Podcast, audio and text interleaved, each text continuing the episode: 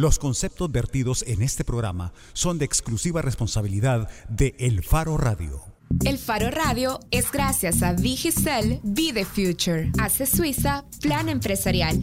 Asegúrate de que tu negocio siga creciendo. Scotiabank. Gánate un bono mensual de mil dólares por todo un año con Scotiabank. Hola, buenas tardes, bienvenidos al Faro Radio. Les saluda Oscar Luna y estoy en compañía de el nuevo editor del periódico, Nelson Rauda. ¿Qué tal, Nelson? Hola, ¿qué tal? Gracias por el ascenso meteórico de mi carrera que va a durar como las próximas 48 horas. Y estamos en compañía también de la editora, la, editora, del Ágora. Claro, claro. Hola, ¿qué tal, Malu? Hola, buenas tardes, gracias por invitarme. Eh, ¿Por qué no está Karen? Se preguntarán algunos y se lo preguntan y Karen está de vacaciones, por fin le dimos vacaciones después de año y medio de estar todos los martes y jueves con nosotros. Se fue a México a ver hoy a Roger Waters al Zócalo y el 3 de octubre a Radiohead en el Palacio de los Deportes, creo que es. ¿Qué nivel? Y eh, Ricardo Saúl Baquerano Schonenberg está en el fa en, el Faro no, el Faro no está. Está en el Festival Gabriel García Márquez, donde esta noche el Faro recibirá el premio de la excelencia periodística junto con una gran comitiva del Faro, razón por la cual nosotros somos los dejados atrás para entender a este país tan convulsionado y tan y que marcha tanto, especialmente el día de hoy. De eso vamos a hablar después del corte. Solo recuerde que puede comunicarse con nosotros al 2209-2887 o al WhatsApp 727-66942 o al Facebook del Faro o a la cuenta de Twitter que es arroba el Faro Radio. Y Facebook Live, que se te va a Ah, claro, y si no, no, no es Osil, es Adidas. Adidas. Que... Mm. Disculpame, Adidas. Eh, vámonos, vámonos a, un, a un corte y cuando regresemos la previa. El Faro Radio. Hablemos de lo que no se habla. Estamos en punto 105. La previa en el Faro Radio es gracias a Scotiabank. Nelson, ¿saliste a marchar hoy en la mañana o fuiste de los que sufrió? Eh... Fíjate que no, tomé la sabia decisión de evadir San Salvador y todo lo que se le pareciera, pero hoy hubo una marcha de... ¿Una? O sea, lo que pasa es que se, se convirtió en una mega marcha en la que convergieron, entiendo que fue, eran nueve movimientos de... Eh, médicos, eh, maestros y el movimiento de la policía, básicamente todos con la misma exigencia que es que se incorpore a la ley del presupuesto eh, algunas de las promesas, en algunos casos que ya son parte de la ley, como las del escalafón, en los casos de médicos y maestros y de la policía, eh, exigiendo el bono eh, que se les había prometido, que el presidente Sánchez Serén les había prometido hace unos meses en medio de una crisis de seguridad más álgida que la que estamos ahora, que no digo que no estemos en crisis, pero parece que no tiene tanto centro, no tiene tanta atención mediática porque hemos estado pendientes de otras cosas. Pero el punto es que hoy hubo una marcha enorme que llegó a la Asamblea Legislativa donde finalmente eh, integrantes de varias de esas comisiones entraron a la Asamblea a discutir con los diputados y estaba viendo hace unos minutos tweets de diputados del FMLN en la que ya dicen que se va a incluir al 82% del personal de salud en el escalafón, es decir, las personas que ganan menos de, menos de 1.500 dólares. Eh, por lo que entiendo que, que, de esa manera van a, van a apaciguar un poco las aguas. Ahora, el punto... De la PNC no dijeron nada. Porque de la, PNC no he leído nada. Y el punto será también... Eh, mucho pueden prometer en el presupuesto, pero hay que recordar dos cosas del presupuesto. Uno, que está basado en cifras falsas, como nos eh, reveló el reportaje de Jimmy Alvarado hace unas semanas, que el, PIB eh, no era el que nos decían que era, sino que era 14.2 puntos más bajo. Y luego que este país el otro viernes ya es el Black Friday en, El Salvador, el viernes del impago si no hay acuerdo político para la emisión de más deuda. Sí, hay que ver qué es lo, y eso vamos a tratar de, de hablar el martes en algún momento en el programa y quizás el Faro antes publicará algo, eh, pero habrá que ver qué pasa con lo que nos decía Sergio Arauz el programa pasado, que se están presentando varios proyectos de presupuesto donde eh, para atajar las necesidades y para atajar deudas, que no sé a dónde va a ir a caer eh, esto de los escalafones y todas estas promesas. Pues que, es que esa es la, la gran incógnita, o sea, de dónde y, no solo eso, sino que dónde va a sacar el, el, Estado dinero para financiarse el próximo año si ni siquiera podemos terminar octubre. Recordemos de todas formas que se supone que lo de los policías salía del impuesto a la telefonía y qué es lo que están Pero el movimiento, de hecho el movimiento de la policía cabal, eh, lo que está reclamando es que ese dinero del 5% de las telecomunicaciones que todos estamos pagando no se, ha no se ha transferido a ellos. Y eso bajó porque ayer nadie pudo hablar por nada este, otra cosa, otra cosa. Ah, para, tocar? para, sí, solo los amaños no solo son cosas de El Salvador, las cosas la, la, corrupción también está en Inglaterra. El coach, el DT de la selección inglesa, que solo tenía 68 días de estar en el cargo, Sam Allardyce, tuvo que dejar el puesto ayer porque, y esto es algo que habría que discutir, y habría que discutirlo con Ricardo, y vos me vas a dar tu, tu, opinión, eh, y vos también, Malu. Los periodistas del Telegraph, un medio inglés, eh, se hicieron pasar por, eh, por comerciantes asiáticos y le pidieron un consejo. ¿Cómo hago para que evitar un montón de reglas para comprar jugadores y que me salga barato y no tener que pagarle a un montón de gente? Y el pobre Sam Allardyce se fue de boca y le dijo, sí, esto es bien fácil porque lo hacen en todos los lugares y aquí el punto es, es ético engañar a alguien diciéndole yo soy un comerciante que quiero hacer negocios con jugadores, cuando en realidad sos un periodista que lo está grabando en video, de hecho. O sea, él no, no, no tiene para dónde decir no fui yo. No, yo creo que sí, e, e, es un punto discutible. Y además que el Telegraph ahorita tiene en vilo a media Premier League, porque tiene también, eh, entiendo por los anuncios que han publicado en su sitio web, eh, ocho o nueve entrenadores más que han sido eh, pillados, no sé si con la misma estrategia, pero en la misma falta. Eh, no, esa falta es más grave porque lo que, en lo que los pilló es, eh, le han confesado al Telegraph que estos entrenadores recibieron dinero de transferencias, de, transferencias, de fichajes.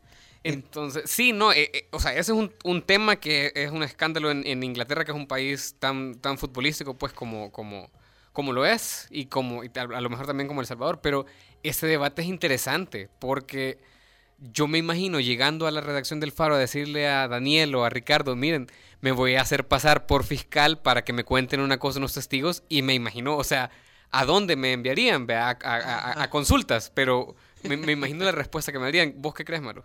Eh, lo que pasa es que si era la forma, es que no sé, no sé si es el periodista el que debería asumir ese rol o conseguir que un tercero lo haga. Digamos que también es otra cosa que puede entrar a la discusión. Si ya como periodista me tienen sitiada y es como, yo veo a esta niña y jamás le voy a dar una, una palabra, una declaración, no sé, o por el nombre, ¿vea? no sé si eh, a partir de terceros es válido, no sé, como al final lo que perseguimos es la información y la verdad. Entonces, Pero la verdad a costa de un engaño. Pues. Sí, claro. Está. Eh, eh, es que... A los 15 periodistas del Faro que andan en Colombia hay que decirle que le pregunten a Javier Darío Rastrepo. Cabal, el consultorio de ética. Y hablando de periodistas que están en el Faro, ya nos vamos a ir a un corte porque vamos a tener el... Ah, sí, Malu, perdóname, discúlpame. Discúlpame, decime. Sí, solo la nota cultural y triste es que ayer, bueno, el martes, el martes falleció José David Calderón, Premio Nacional de Cultura 2015, dedicado al área de audiovisuales, a la rama audiovisuales.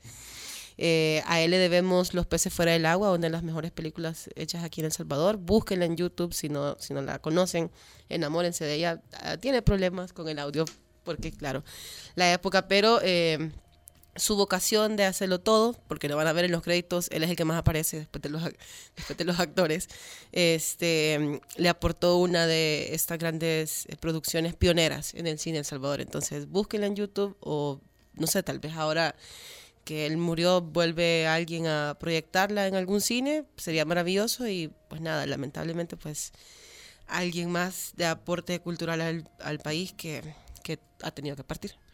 Bueno, eh, hoy sí vamos a un corte. Cuando regresemos, eh, los fans de José Luis Sanz van a gozar porque lo vamos a tener desde Colombia hablándonos de, La Paz en Colombia. Ya regresa el Faro Radio. La previa en el Faro Radio fue gracias a Scotiabank. El Faro Radio. Hablemos de lo que no se habla. Estamos en punto 105. Allá van. Si te aprendiste el sistema solar con las preguntas de vaquero de los halcones galácticos, tu ADN es joven adulto.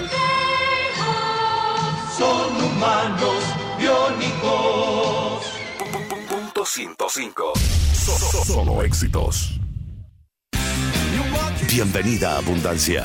Trae tu smartphone y contrata tu plan Digicel postpago non-stop para chatear y hablar a todas las redes ilimitado desde 30 dólares. Be the future. Digicel. Tenemos el respaldo que necesitas para asegurar tu inversión. En ACE Suiza, pensando en la pequeña y mediana empresa, creamos el nuevo Plan Empresarial para proteger con un solo seguro los bienes de tu negocio y responder por daños a terceros. No requiere inspección y se gestiona electrónicamente. Consulta a tu asesor de seguros o llama al 2209 5000. Asegúrate que tu negocio siga creciendo con el plan empresarial de ACE Suiza, una empresa Sura. Empezar a disfrutar las cosas que quieres es lograr más. Y es que ahora con Scotiabank puedes ganar un bono mensual de mil dólares por todo un año. Utiliza tus tarjetas de crédito Scotiabank en compras de 25 dólares o más y recibe un número electrónico para participar en la rifa de uno de los tres bonos mensuales. Scotiabank. Promoción válida del 11 de julio al 30 de septiembre. Términos y condiciones en anuncios de prensa. Sabemos el esfuerzo que invertiste en crear tu empresa. Ahora cuidar de ella es lo más importante. Por eso en ACE Suiza creamos el Plan Empresarial, el seguro para la pequeña y mediana empresa, con el que proteges los bienes de tu negocio y respondes por daños a terceros. Consulta a tu asesor de seguros o llama al 2209 5000. Asegúrate que tu negocio siga creciendo con el Plan Empresarial de ACE Suiza, una empresa Sura. Bienvenida a Abundancia.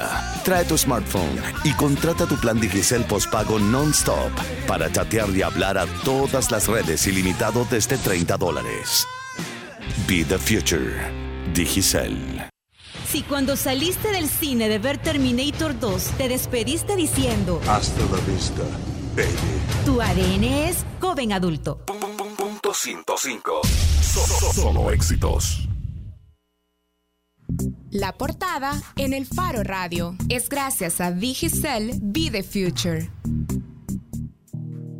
Estamos de regreso en el Faro Radio. Eh, recuerde que puede comunicarse con nosotros al 2209-2887 o vía redes sociales en la cuenta de Facebook del Faro o en el Twitter que arroba el Faro Radio me comí un es. Eh, tenemos desde Colombia al director de este periódico, José Luis Sanz. ¿Qué tal, José Luis? Oscar. ¿Cómo está? ¿Cómo está el, clima allá, el clima de premio? Bueno, eh, caliente. Eh, esta mañana todos los, eh, los finalistas de las diferentes categorías del premio Gabriel García Márquez han expuesto sus trabajos. Esta noche es la ceremonia de, entrega de premios, con lo cual se conocerá a, a los ganadores. hay también un, un discurso del, del, director del Washington Post, Martín Barón, y, bueno, y lógicamente nosotros que estamos eh, viviendo un día de euforia, viendo a muchos grandes amigos del Faro, periodistas de todo el continente, y españoles también, portugueses que están aquí eh, en el Festival García Márquez, pues que recogeremos el, premio a la excelencia que nos tiene, ya lo saben nuestros oyentes, eh, muy contentos.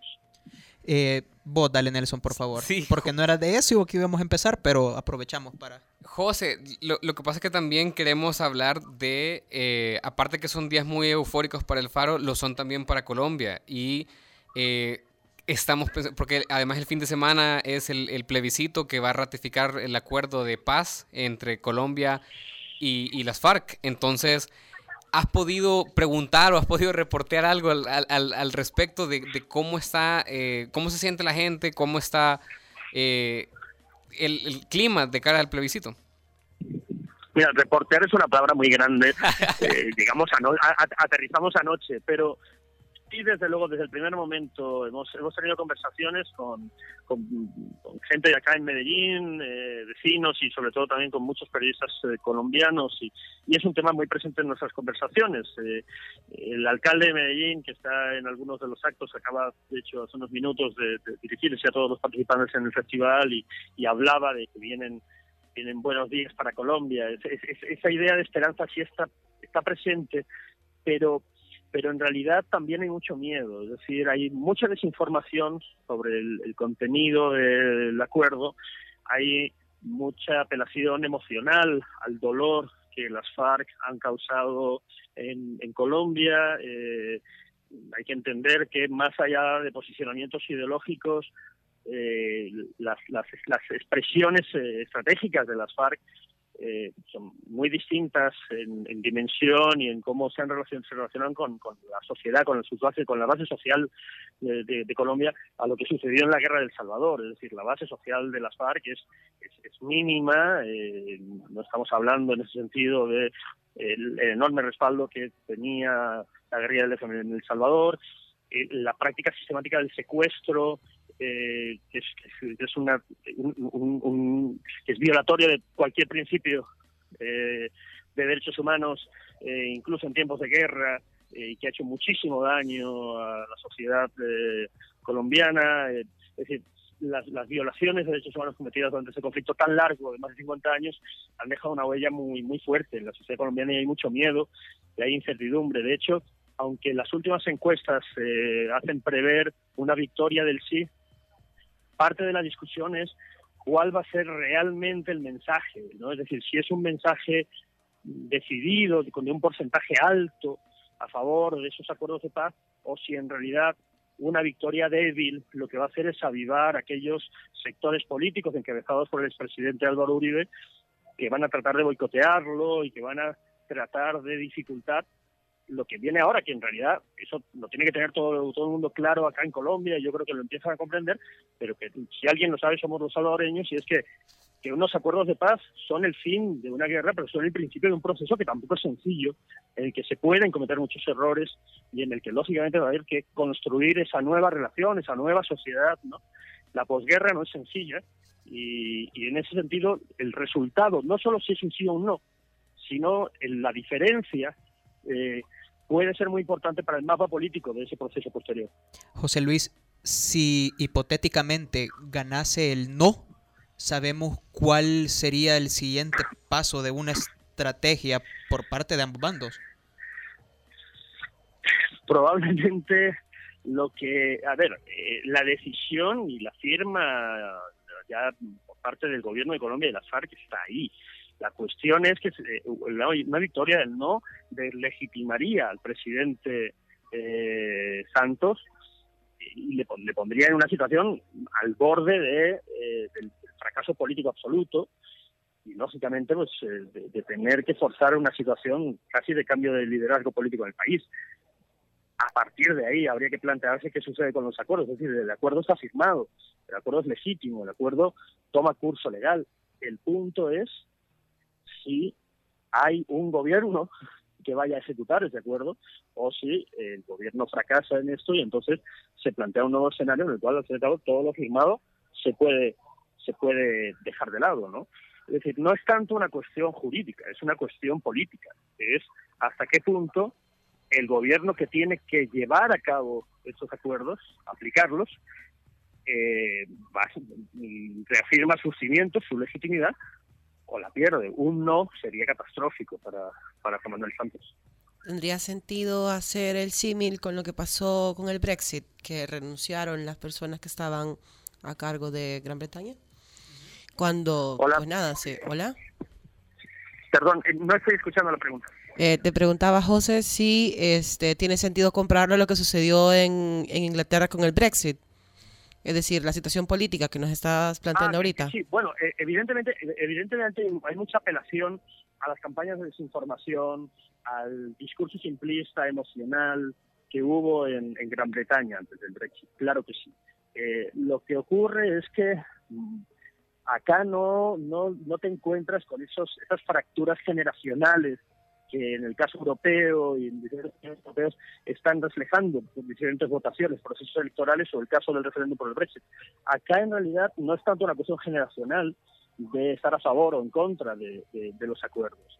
Eh, es algo mucho más transversal, es algo mucho más complejo, no es solo una cuestión ni siquiera ideológica, es una cuestión mucho más, insisto, emocional, eh, acá en Medellín, en Antioquia, una de las regiones más golpeadas por, eh, por eh, la violencia del conflicto colombiano, la, la, división es muy evidente cuando hablas con la gente. Te encuentras desde gente que está muy esperanzada por el fin de esa violencia, eh, hasta gente que precisamente por la virulencia de, la guerra lo que tiene es rencor, ¿no? Es decir, que no acaba de aceptar una lógica de acuerdo que si bien no es, porque han pasado 25 años y ha evolucionado mucho eh, la concepción de los acuerdos de paz, no es eh, tan permisivo como el de los acuerdos de paz del Salvador, es decir, este es un acuerdo en el que se reconoce a las víctimas, es un acuerdo que reconoce que no puede haber impunidad, ni amnistía, ni perdón para ciertos crímenes. Este es un acuerdo que establece ciertos procesos de justicia transicional, pero explícitamente. Eh, a pesar de eso, la posibilidad de que ciertas personas no vayan a la cárcel y encuentren inhabilitación política eh, como castigo es algo que también para mucha gente es difícil de, admitir ¿no? o de permitir. Entonces, es un debate, es Colombia decidiendo qué actitud quiere tener hacia el futuro y si perdona o no perdona con unos acuerdos ciertas cosas. Eso, eso está implícito, lógicamente, en cualquier desmovilización. Y, bueno, sí es cierto que parte de la campaña a favor del no se está basando en eso, se está basando en generar confusión, en la simplificación absoluta y en, y en generar miedo. Eh, una de las primeras personas con las que hablé ayer, nada más aterrizar en Medellín, era una, una señora, su hijo, eh, nos escuchó a un par de amigos hablar sobre el plebiscito y nos miró como diciendo, wow, son extranjeros, pero saben que tenemos un plebiscito. todos estamos muy pendientes de lo que pasa en Colombia. Lo que pasa en Colombia nos importa a todos más allá del país. Y, pero le preguntaba a, ella y ella me decía que tenía miedo, miedo totalmente infundado desde mi, opinión y desde la de otros con los que he hablado, de que la guerra se trasladara a las ciudades. ¿De dónde nace un miedo como ese? Pues nace de desinformación, nace de construir una mitología de la guerra como algo que, desean personas malvadas que quieren hacerte daño. Y eso sí, lógicamente, se está alimentando en la campaña a favor del no. Bueno, José, vamos a seguir pendientes y de hecho la próxima semana vamos a tener a Ricardo Saúl hablando de los resultados del plebiscito. Queremos preguntarte también para ir cerrando eh, algunos de la información general acerca de eh, el festival y de qué maneras puede seguir la gente eh, aquí en El Salvador, ¿de qué manera puede seguir las actividades del Festival Gabriel García Márquez? Eh, la agenda eh, ha comenzado hoy, esta mañana. Durante todo el día de hoy hay talleres y conferencias, también mañana, también el sábado. También eventos, eventos culturales, como un concierto de Natalia Tabla Furcade. Es decir, hay, hay eventos culturales también y todos ellos se van a poder seguir por streaming.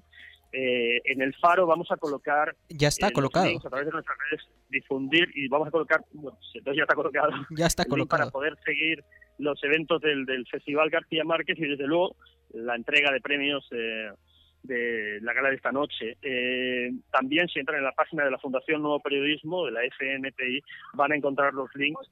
Eh, Telemedellín está emitiendo en directo todos los eventos y, lo está dando por streaming. Hay, hay, hay varias opciones para, para seguir el festival. Para los que quieran seguir la entrega del reconocimiento de la excelencia al Faro, ¿a qué hora es, a qué hora tenemos que tienen que conectarse al streaming? No sé la hora exacta a la que nosotros vamos a subir al, escenario, al podium, pero, pero eh, el evento arranca, está previsto que arranque a las seis y media de la tarde, eh, con una serie de discursos, como digo, una conferencia eh, magistral de Martín Barón, para quien, para quien no lo conozca, aparte de ser el director del Washington Post, era el director de, del Boston Globe en el momento de la famosa investigación del equipo de investigación Spotlight que dio eh, contra pederastia en la Iglesia Católica en Boston, eh, que dio lugar a la película que ganó el Oscar. Martín Barón va a dar esta conferencia y luego empezará la, entrega de premios. Hay cuatro categorías y al terminar se entrega el premio a la excelencia. O sea, cinco y, media hora El Salvador. Sí. sí. Cinco y media hora El Salvador empieza la ceremonia. Okay. ok, muchas gracias, José. Gracias, José. Adiós. Vaya, adiós. gracias, José, pero, pero que está festejando. Pero claro. Estaba manteniendo el periódico. Quizás no le, no le gustaron las preguntas. Malu, vos estuviste en Colombia también hace poco. Sí, hace casi un mes. Y la gente tenía este miedo. ¿Tu taxista, por ejemplo? Fíjate que, por ejemplo, eh, en una de las veces que tuve que andar en taxi, descubrí al final que el tipo era un uribista a morir, porque decía, sí, Juan Manuel Santos es un guerrillero. No que uribista es la extrema derecha de ella. Sí, y los que lideran, digamos, esta, esta idea de votar por el no. Eh, Y lo que pasa es que sí, eh, creo que hay un común temor de que si la FARC se va a terminar convirtiendo en partido político, eh, muchas de las cosas de las que estaban en contra, bueno, me decía que cómo es posible que se va a reinsertar esta gente en la sociedad, eh, esta gente que por los últimos, los últimos 50 años lo único que ha sabido hacer es empuñar un arma. Y yo pensaba, puchica, eso pasa aquí en El Salvador. Se parece. O sea, o sea, se parece no solo el frente, sino que estoy pensando que, que, Ahora, con lo de las maras, claro, la gente dice, sí, los buenos somos más, pero, o sea, y, aplaude y celebra como un platillo que la policía eh, asesine a los pandilleros, vea. Mira, yo pienso también en, en, en, las charlas que hemos tenido con el historiador Roberto Turcios, siempre se menciona eso, que yo no lo viví porque yo ah, naciendo iba eh, al principio de los 90, eh, del optimismo y la esperanza que contagiaba la sociedad salvadoreña. ¿Vos sentiste esto más o menos Fíjate que sí, de hecho el día que empezaba el taller al que yo asistí en Cartagena, eh, había mucha alegría porque se había anunciado el cese al fuego a las 12, a las 0 horas del... Llegué domingo 20, no recuerdo de ahí, perdón. Este, pero digamos, ese día había empezado el cese al fuego y era una emoción. Y mucha de la gente con la que hablé me decía, no, claro que voy a votar por el CIES, porque me decían, eh, es eso, desde que se dijo cese al fuego no se ha disparado un arma en este país algo que en los últimos 50 años no, no habíamos escuchado, siempre había eh, muertos a partir de ese conflicto. Entonces, este sí, era aquello de, de qué emoción poder vivir en un país por fin donde no se esté, donde hay mm, otros problemas estructurales graves, pero este que digamos que es el que nos está carcomiendo, poder decir y decir que en esta época en la que vivimos, eh, vimos la paz. Entonces sí, hay mucha emoción por eso, claro, siempre habrá gente como ese taxista que era como súper, me decía, yo ni siquiera voy a ir a votar, me dijo. Em, muy pesimista y porque claro, siempre veían como, eh, sí, que Juan Manuel Santos en realidad es el que eh, lo que está haciendo nada más es que buscar la reelección, no sé qué, es decir, ya gente que estaba muy con ideas, claro, y con, sus ideas muy ideologizadas. Bueno, el martes vamos a tener aquí a Ricardo Saúl Baquerano, no, mentira, vamos a tener en el programa a Ricardo Saúl Baquerano desde Colombia todavía, y tal vez me logro convencer a Carlos Armando Dada o a José Luis Sanz que vengan también, porque ellos sí se van a quedar el domingo a, a estar ahí. Sí. Eh, y que más, recuerde que puede seguir toda la premiación del, de la FNPI por el Faro. Ingrese a www.elfaro.net y Daniel el Pandita Reyes ya puso ahí el streaming del video eh, para que usted siga todos los eventos. Ya que estamos saludando a los compañeros, además del saludo del Pandita Reyes, quiero mandarle un saludo a, Yancy que estaba algo, algo resentida con vos, Luna, y conmigo. No, conmigo no, solo con vos porque ¿Qué le hicieron a la Yancy? No, porque sintió que le dijimos cosas al aire que no eran muy amables, pero la queremos mucho a la Yancy y eh, le agradecemos mucho su trabajo. Gracias, Yancy. pues saludémoslos a todos. También que hemos estado viendo la Navea, la Fafi, y todo. Vaya. Gracias. Y, todos los que nos hemos quedado para mantener a flote el faro. todos los nuevos editores. Vámonos a un corte y cuando regresemos en la contraportada Dios mediante nos atenderá Mario Machado, el defensor de Nicola Angelucci. Ya regresamos. la lupa.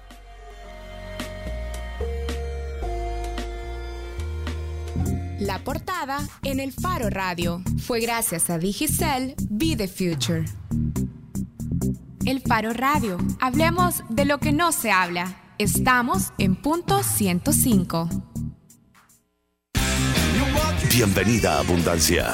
Trae tu smartphone y contrata tu plan Digicel postpago non-stop para chatear y hablar a todas las redes ilimitado desde 30 dólares. Be the future. Digicel. Tenemos el respaldo que necesitas para asegurar tu inversión. En ACE Suiza, pensando en la pequeña y mediana empresa, creamos el nuevo Plan Empresarial para proteger con un solo seguro los bienes de tu negocio y responder por daños a terceros. No requiere inspección y se gestiona electrónicamente. Consulta a tu asesor de seguros o llama al 2209-5000. Asegúrate que tu negocio siga creciendo con el plan empresarial de ACE Suiza, una empresa Sura. Empezar a disfrutar las cosas que quieres es lograr más. Y es que ahora con Scotiabank puedes ganar un bono mensual de mil dólares por todo un año. Utiliza tus tarjetas de crédito Scotiabank en compras de 25 dólares o más y recibe un número electrónico para participar en la rifa de uno de los tres bonos mensuales. Scotiabank. Promoción válida del 11 de julio al 30 de septiembre. Términos y condiciones en anuncios de prensa. Bienvenida a Abundancia. Trae tu smartphone y contrata tu plan Digicel postpago non-stop para chatear y hablar a todas las redes ilimitado desde 30 dólares. Be the future. Digicel. Sabemos el esfuerzo que invertiste en crear tu empresa. Ahora cuidar de ella es lo más importante. Por eso en ACE Suiza creamos el Plan Empresarial, el seguro para la pequeña y mediana empresa, con el que proteges los bienes de tu negocio y respondes por daños a terceros. Consulta a tu asesor de seguros o llama al 2209 5000. Asegúrate que tu negocio siga creciendo con el Plan Empresarial de ACE Suiza, una empresa Sura. Si al escuchar este sonido sabías que podías contra el mundo, tu ADN es joven adulto. Punto 105. Solo éxitos. Bajo la lupa en el Faro Radio. Es gracias a C Suiza Plan Empresarial. Asegúrate de que tu negocio siga creciendo. Estamos de regreso en el Faro Radio. Recuerde que puede llamarnos al 2209-2887. Nelson Rauda, ¿nos puede dar un pequeño contexto de lo que vamos a hablar ahorita? Sí, eh, vamos a hablar ahorita con el abogado Mario Machado, quien es defensor de Nicolás Angelucci. Nicolás Angelucci era el presidente del Banco Multisectorial de Inversiones aquí en la Fiscalía General de la República. Está acusando de peculado, es decir, de apropiarse de fondos del Estado y de negociaciones ilícitas por un monto de 6.1 millones. Y para hablar de ese caso, tenemos al abogado Machado. Hola, eh, Mario.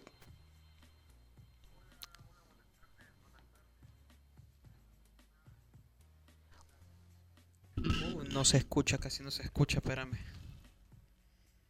Espérame, que tenemos algunos problemas con el audio, pero eh, esta para que la gente se ubique, esta semana se realizó la audiencia inicial en este caso y lo que sucedió fue que se, se decretó eh, que el proceso siga, pero en libertad para los dos imputados, en este caso el señor Angelucci.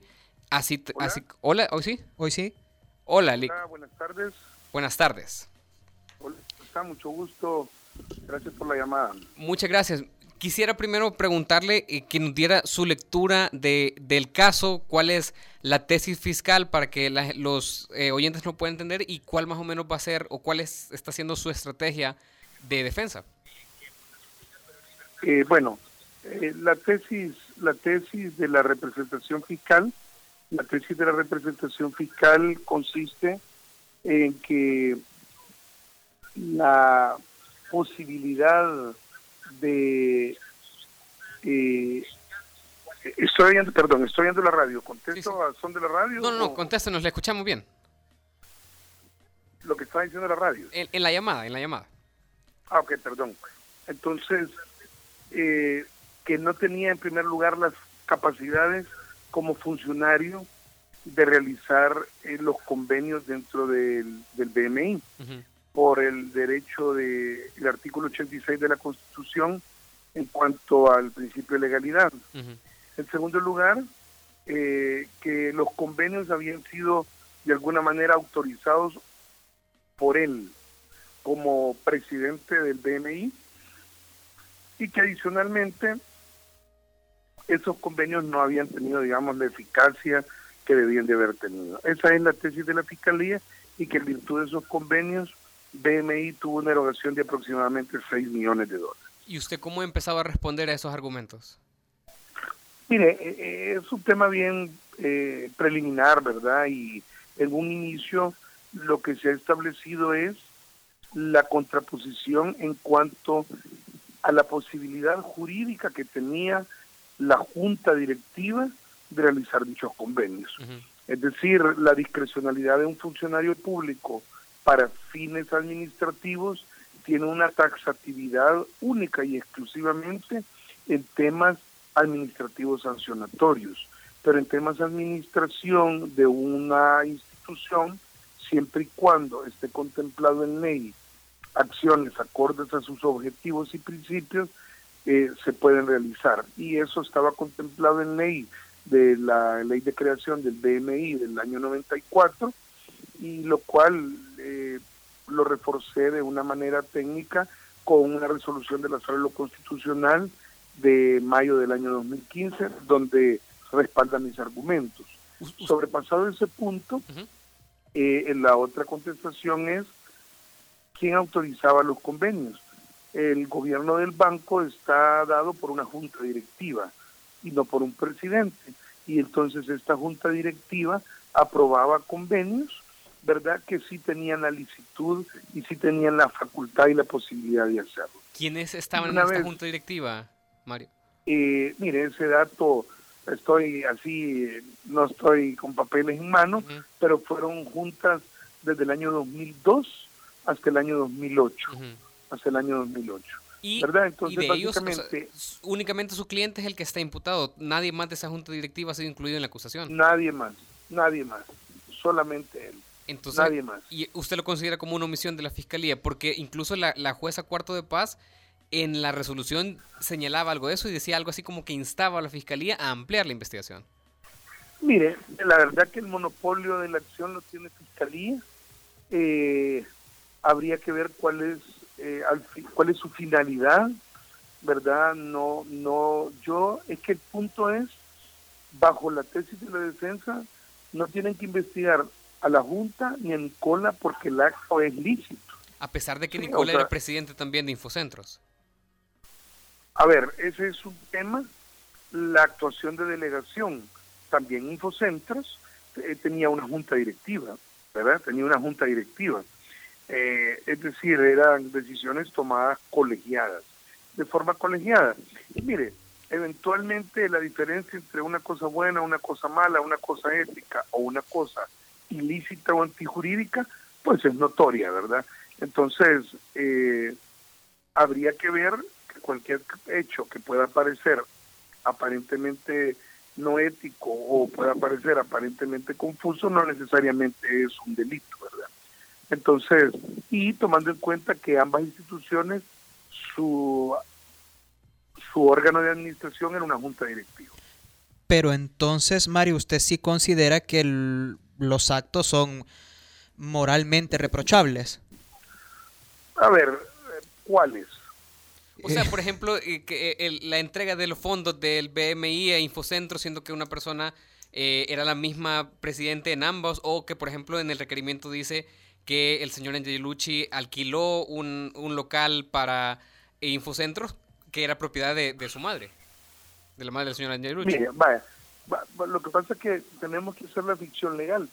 Él no la rentó. O sea, la rentó Infocentros por una decisión de la Junta Directiva donde delegaron a un tercero y ese tercero es el que, si lo vemos en el acto material, o sea, legalmente, por eso es que yo no, o sea, yo soy abogado y mis respuestas son técnicas y apegadas estrictamente a lo legal, ¿verdad? Entonces, bajo la ficción jurídica de que son personas jurídicas diferentes, no lo rentó él, ¿verdad? Eh, claro, se trata de una persona que tiene eh, involucramiento en ambas sociedades, en una ONG de sin fines de lucro y de utilidad pública y en un banco, digamos, con fondos públicos. El tema a discutir con, en los tribunales y en la fiscalía es si esos hechos son delitos, ¿verdad? Y al criterio de esta defensa, no son delitos esos hechos. Mario, solo para eh, entender en qué fase, ahorita el proceso ya pasó a instrucción, ¿cuándo vamos a, tener la audiencia preliminar? faltará mucho. Bueno, mire, eh, yo creería, incluso no hemos firmado el acta porque de alguna manera no es tanto por las intervenciones de las partes, sino que por todos los anexos que Fiscalía llevó, a los anexos que nosotros presentamos, todo tribunal de paz tiene que foliar, tiene que emitir. Yo creo que el acta la estaremos firmando mañana, tengo que llegar a los tribunales con el señor Angelici a firmar a la hora que me que me confirmen que se encuentra ya finalizada y pues tendría yo que el tribunal lo estaría enviando el día viernes o el día lunes a instrucción. El plazo que Fiscalía pidió para instrucción es de seis meses, con la posibilidad que se amplíe según ley, ¿verdad? Entonces, bajo el, bajo el esquema eh, actualmente planteado, son seis meses de instrucción los que Fiscalía ha solicitado. Ok, bueno, vamos a estar pendientes de ese caso. Muchas gracias por atendernos, eh, Mario no, gracias a ustedes. Muchas gracias por, por permitir también que se escuche la, la versión eh, legal de parte de la defensa y no más está decir felicitar al Faro por ese galardón que le están dando en Colombia y bendiciones para todos. Gracias. Bueno, bye. Bueno, vámonos a una pausa y cuando regresemos, eh, a mí se me olvida a veces que estamos también siendo transmitidos por televisión. Hay que comportarnos. Sí. Eh, cuando regresemos va a estar con nosotros Beatriz Alcaine para hablar de la nueva luna. Las reencarnaciones de la luna. Exacto. Cuatro años después de su muerte. Ya regresamos. Bajo la lupa en el Faro Radio. Fue gracias a C Suiza Plan Empresarial. Asegúrate de que tu negocio siga creciendo. El Faro Radio. Hablemos de lo que no se habla. Estamos en punto 105. Venida Abundancia. Trae tu smartphone y contrata tu plan Digicel postpago non-stop para chatear y hablar a todas las redes ilimitado desde 30 dólares. Be the future. Digicel. Sabemos el esfuerzo que invertiste en crear tu empresa. Ahora cuidar de ella es lo más importante. Por eso en ACE Suiza creamos el Plan Empresarial, el seguro para la pequeña y mediana empresa, con el que proteges los bienes de tu negocio y respondes por daños a terceros. Consulta a tu asesor de seguros o llama al 2209-5000. Asegúrate que tu negocio siga creciendo con el Plan Empresarial de ACE Suiza, una empresa Sura. Empezar a disfrutar las cosas que quieres es lograr más. Y es que ahora con Scotiabank puedes ganar un bono mensual de mil dólares por todo un año. Utiliza tus tarjetas de crédito Scotiabank en compras de 25 dólares o más y recibe un número electrónico para participar en la rifa de uno de los tres bonos mensuales. Scotiabank. Promoción válida del 11 de julio al 30 de septiembre. Términos y condiciones en anuncios de prensa. Bienvenida a Abundancia. Trae tu smartphone y contrata tu plan Digicel postpago non-stop para chatear y hablar a todas las redes ilimitado desde 30 dólares. Be the future. Digicel. Si viste a Will Smith en El Príncipe del Rap antes que en el Día de la Independencia, tu ADN es joven adulto. Now this is a story all about how my life got flipped, turned upside down. Punto 105. So- so- solo éxitos. La contraportada en el Faro Radio. Estamos de regreso en el Faro Radio. Eh, recuerda comunicarse con nosotros vía redes sociales en arroba el Faro Radio en Twitter y en la cuenta del Faro en Facebook. Ahora ya está con nosotros Beatriz Alcaine. ¿Qué tal, Bea? ¿Cómo estás? Pues acá, mira, contentísima porque amo estar en la radio, así es que gracias al Faro Radio por invitarme, me encanta esta cuestión de tirar ondas. Y estábamos hablando, de hecho, fuera del aire, por qué aquí y es porque Malu, cuando le conviene, tiene una memoria infalible. ¿Cuándo le conviene? Cuando le conviene, sí. Y ella se acordó hace tres semanas, hace dos semanas, por ahí. que este día, este preciso día, hace cuatro años, eh, se cerró la luna. No se cerró la luna, se celebró el final feliz de la luna. Es que las palabras son importantes y yo sé que mucha gente ahora siente cosas raras y son un montón de emociones eh, extrañas en relación a ese hecho. Eh, estoy agradecidísima, Malu, de que te hayas acordado porque yo no me acordaba.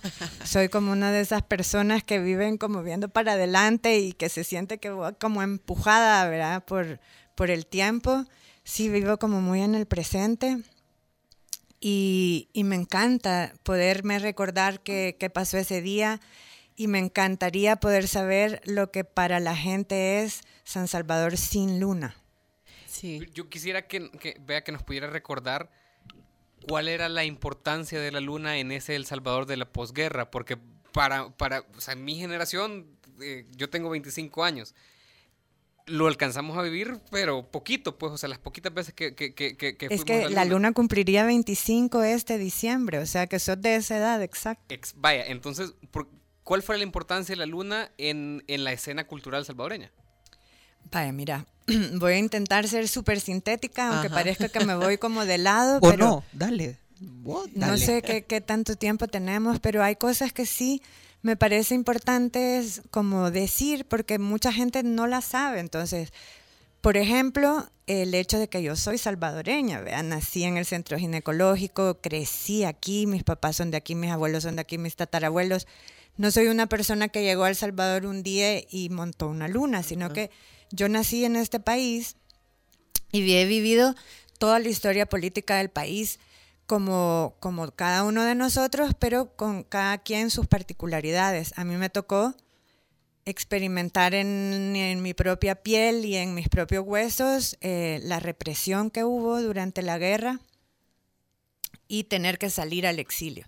Alguna gente se echaron la guerra acá. Yo viví eh, un DF muy particular en el que tuve el chance de experimentar el surgimiento, por ejemplo, de la nueva ola del rock en español mezclado con guacamole, que era botellita de Jerez. Entonces yo era novia del Sergio Arau, el cantante, y andaba por todos los conciertos que hacía eh, esta banda en los diferentes centros para jóvenes. Me di cuenta, puchica, el poder increíble que tenía ese rock, cantarlo en español, darle una identidad propia.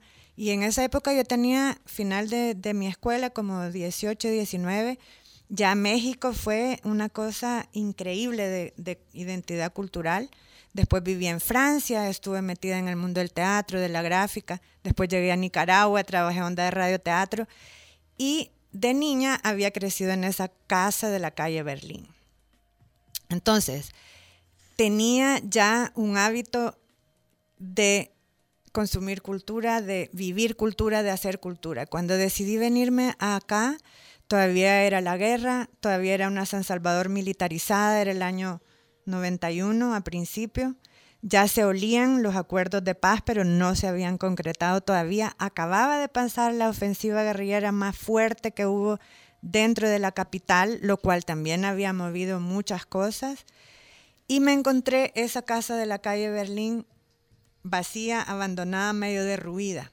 Entonces, ¿qué pasó? Es como cuando, esto tampoco se van a acordar, pero alguna gente de mi generación sí, de una caricatura que veíamos de chiquitos que era Shazam y chocaba el anillo y... Claro que la vi, sí, sí. Shazam, pues pasó Shazam porque era mi casa de la niña vacía, yo en crisis porque no encontrábamos un espacio como yo habíamos mucha gente que también volvíamos, otras que se habían quedado, otros que bajaban de la montaña. Y se juntaron esas dos cosas, una necesidad con un espacio físico, no había con cultura, no existía. En el 94. No, entonces incluso decir cultura era una vaina media rara porque era como medio choteado, ¿vea? Era como que era aburrido, o como que era elitista, o como que era súper popular. Entonces se conjugaron un montón de cosas, eh, un montón de personas claves interesantes, como Horacio Castellanos Moya, que estaba en una situación media parecida a la mía. Hay una disputa ahí sobre la paternidad de la luna entre Horacio Castellanos Moya y Oscar de ¿De quién se la, se la atribuís? ¿A quién se le atribuye? Sí, ¿a quién se le atribuye vos? Eh, yo creo que es una paternidad compartida, sí, eso suena raro, pero, pero sí creo que hay como una mezcla. Y eh, creo que una cosa súper loca, importante para ponernos también en contexto y en lugar, es que esa casa donde yo crecí, estaba exactamente frente, cara a cara del portón de la casa del Chele Medrano, que fue director de la Guardia Nacional y uno de los principales creadores de los escuadrones de la muerte en este país. Y me parece una cosa increíble porque yo fui sustraída de mi casa a los 17 años por 11 hombres armados de los escuadrones de la muerte entonces, de alguna forma, también es como un poco como si la luna fuera una respuesta colorida y llena de toda la música, de todos los géneros, del circo, del, de, de, de, ¿sabes? de la plástica y de todo, a esa cosa macabra, horrorosa y opresiva que vivimos un montón de Una venganza pacífica no sé si le llamaría venganza porque ya hay la palabra, una respuesta. una respuesta. Bueno, encontré aquí la paternidad. Dice que estuviese acompañada por Oscar Soles y Enrique Quique Hueso. Y dice, al primero Beatriz le confiere la paternidad del proyecto y al segundo el sostenimiento de los últimos años. Sí, y no salió Horacio, pero eh, hay, ah, debe haber ahí alguna cosa por... Porque la verdad es que Horacio y yo empezamos al principio a trabajar en un proyecto con la Breni Cuenca y Roberto Turcios, eh, que primero montaron este proyecto que se llamó Copex Praise y después se convirtió también en Tendencias como uno de los productos más, más importantes, la revista Tendencias. Y la, bueno, habíamos vivido la misma época de exilio con Horacio. Entonces un poco fuimos como un poquito tabla de salvación el uno del otro. Y con Oscar Soles me había regresado en un road trip increíble desde el DF hasta San Salvador en un pickup todo viejo que se nos venía de estar talando. Y entonces fueron como que Oscar el lado como más espacial porque es arquitecto, pintor, entonces, y Horacio eh, más la persona con quien como concebir como el concepto de, de empresa, porque no quisimos hacer un proyecto de cooperación financiado, sino apostar como los recursos personales. Creo que fue una de las cosas que permitió que durara 22 años. Vea, y ahora la luna va a regresar. No. Podemos, no va a regresar la luna. Yo recuerdo que cuando hablamos para esta nota que se publicó, la San Salvador se queda sin luna, publicada en 2012. 12. Ajá. Este, me decías que querías varias lunitas y lunitas que tuvieran vida eh, efímera de cierta manera. Entonces, este, vamos a adelantar un poco de, tu proyecto que ya, bien, ya está bien cerca, esta como nueva reencarnación y eh, yo quería rescatar, rescatar que me parece como una luna volviendo a sus orígenes, porque la luna inicialmente partió de eh, la participación en un en un pabellón de esto de las artes que se hacían. Pero me están haciendo trampa porque yo acabo de preguntar si iba a regresar y me dijeron no. Ajá, entonces Exacto, porque esa es la respuesta. Es que no, una cosa que nunca se ha ido no puede regresar. Qué achicada me acaba de meter. Qué gran frase. Pero, sí, cabal. Entonces contanos cómo no va, ya me hice bolas. Pero contanos algo, contanos qué va a pasar. Es que mira, lo que decía, yo sé, yo sé que la gente dice, chica, no hace me parece perfecto yo no fue un arrebato decidir parar la luna, fue algo súper meditado, súper pensado y en verdad me siento contentísima de haber tomado la decisión y de haber tenido el valor de hacerlo, porque no era fácil parar la fuerza inmensa de cientos de gentes que son la luna. Yo no soy la luna.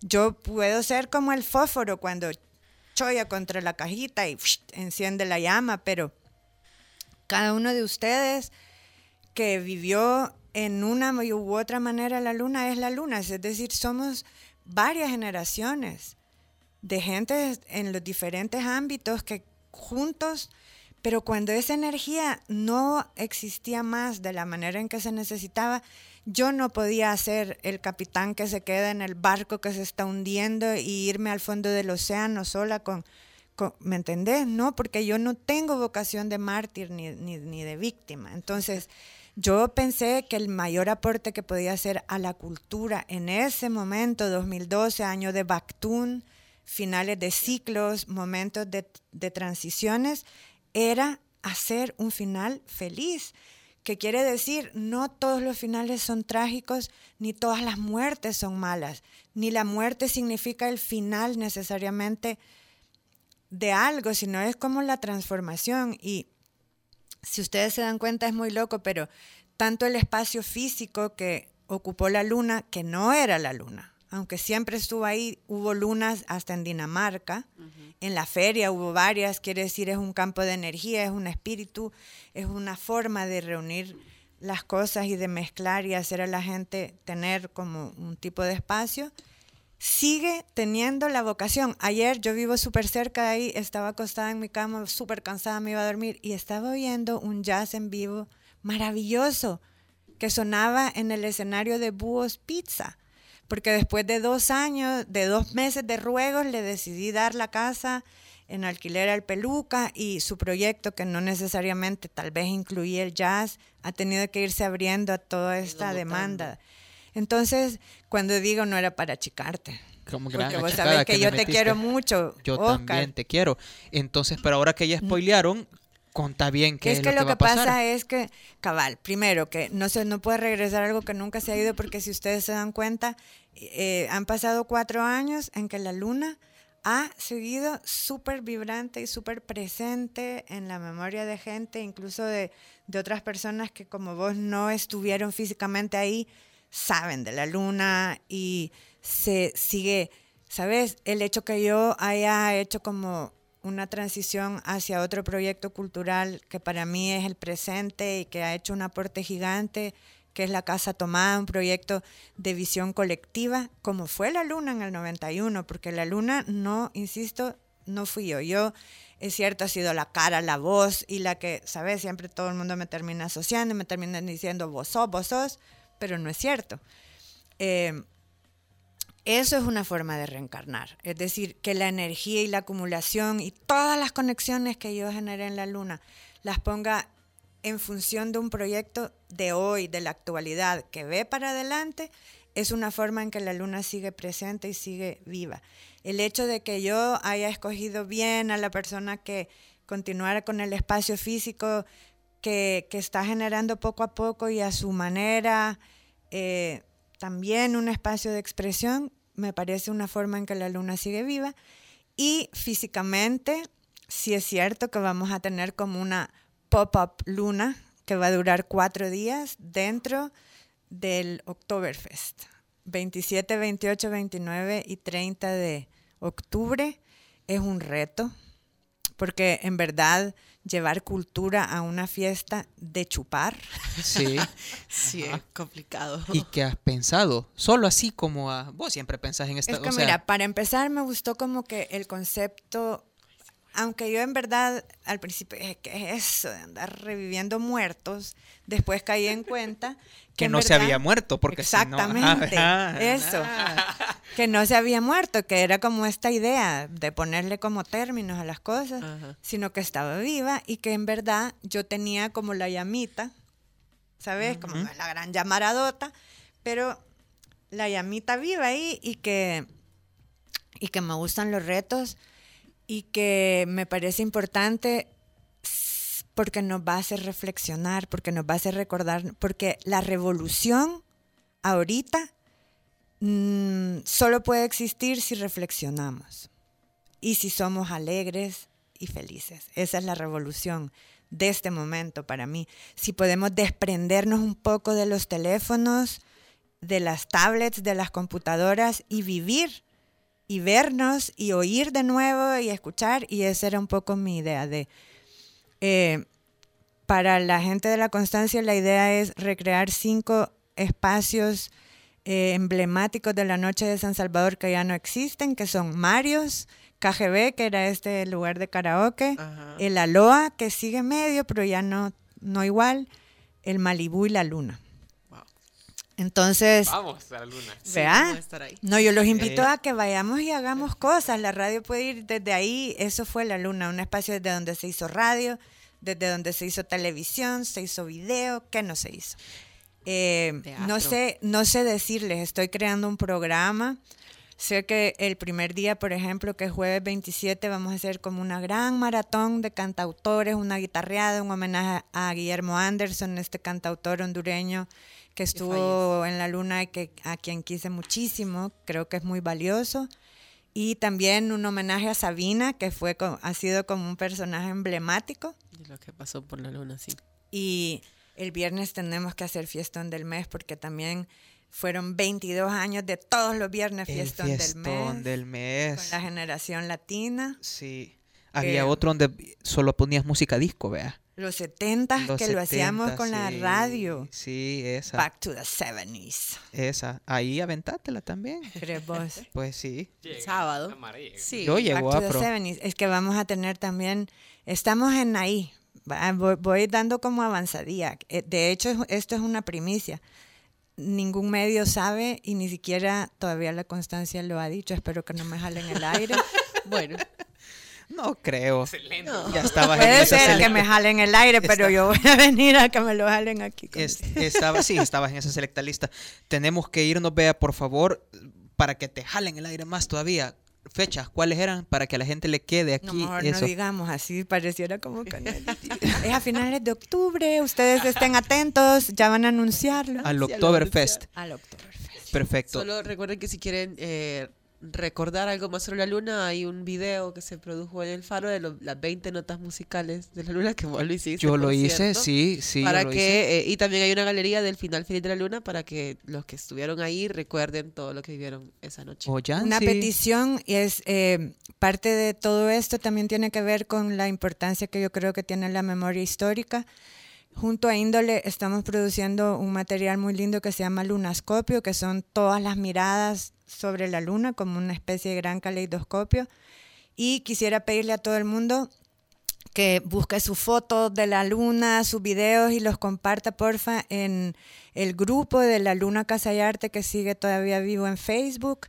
Que si quieren grabarse con el teléfono contando una anécdota, también pueden como subirlo ahí para que empecemos a recolectar toda esta memoria de, de todos. Perfecto. Eh, Adidas, ya no tenemos corte, vea. No, ya no. Entonces, vámonos. Muchas gracias, Bea. Gracias a ustedes. Gracias, Bea. Gracias, Nelson Pastelito. ¿Ibas a decir algo? No, gracias. vaya. Muchas gracias, Malu. Y nos vamos con esto nacional también, que se llama La Cosa Encantada. Esto se llama Querés. Nos escuchamos martes, donde vamos a celebrar el Día del Niño aquí en el Faro Radio con la gente de UNICEF. Sí, puedes venir. Si no está la Karen, puedes venir. Adiós. Se reemplaza.